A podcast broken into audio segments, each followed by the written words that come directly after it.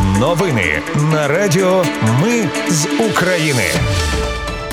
Вітаю, це Радіо Ми з України. Мене звуть Анастасія Вихор і Ви слухаєте головні новини ночі та ранку 18 жовтня.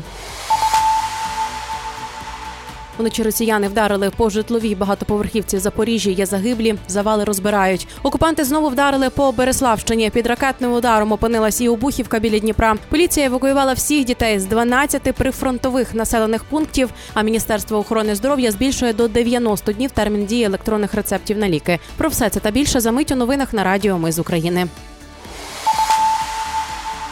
Вночі росіяни вдарили по житловій багатоповерхівці в Запоріжжі. Наразі відомо про двох загиблих, трьох поранених, ще трьох людей вважають зниклими безвісти. Мешканців будинку евакуювали. На місці працюють рятувальники. Загалом вночі окупанти завдали шести ракетних ударів по місту. Також вночі росіяни обстріляли і Береславський район на Херсонщині. Попередньо керованими авіабомбами окупанти поцілили в приватний двір. Загинув чоловік. Прокуратура почала розслідування. І вже сьогодні вранці Росія завдала ракетного удару по приватному сектору поблизу Дніпра. Повідомив міський голова Філатов. За його словами, є загиблі та постраждалі. Зокрема, загинула 31-річна жінка. Внаслідок ракетного удару також поранені четверо людей. Інші наслідки уточнюють. Керівник офісу президента Єрмак уточнив, що Росія обстріляла село Обухівка. І минулої доби російська армія втратила приблизно 620 військових, один літак і шість гелікоптерів. Про це повідомили у генштабі. Поліція евакуювала всіх дітей з 12 прифронтових населених пунктів. Серед них Залізне, Нью-Йорк, Північне, це Бахмутський район, а також Ямпіль, Торське, Зарічне, Оріхуватка, Ніканорівка, Малинівка, Тихонівка, Васютинське і Рай Олександрівська. Це Краматорський район. Загалом у безпечні місця вивезли 345 дітей разом із їхніми родинами. Водночас повідомляють, що в Авдіївці, де зараз окупанти активно обстрілюють місто, досі залишаються цивільні.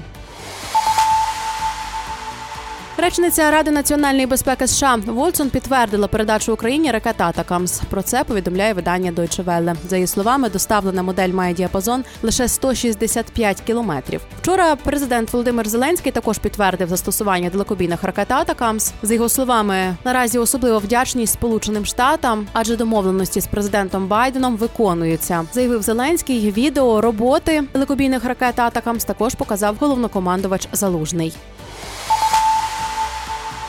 У Міноборони Росії повідомили про атаку 20 безпілотниками над Курською та Білгородською областями, а також тимчасово окупованим Кримом. У відомстві стверджують, що всі дрони нібито збили.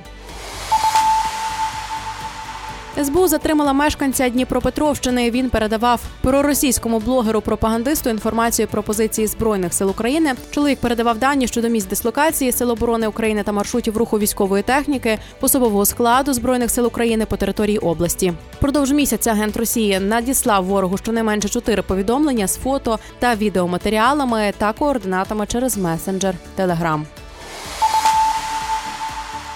Ну, на завершення Міністерство охорони здоров'я збільшило до 90 днів термін дії електронних рецептів на ліки, які пацієнт купує за свої гроші. При цьому термін дії рецептів на наркотичні препарати лишається 10 днів, а на ліки, які відпускають на пільгових умовах 30 календарних днів. Це були новини на Радіо Ми з України. Мене звуть Анастасія Вихор. Наші новини про те, що дійсно відбувається в Україні. Ми не робимо новини, зважаючи на чиїсь політичні чи бізнес-інтереси. У нас тільки реальні факти. Якщо на вашу думку, те, що ми робимо, важливо, підтримайте нас. Заходьте на сайт Ми з України.ком та тисніть кнопку Підтримати. Почуємось. Радіо Ми з України перемагаємо разом.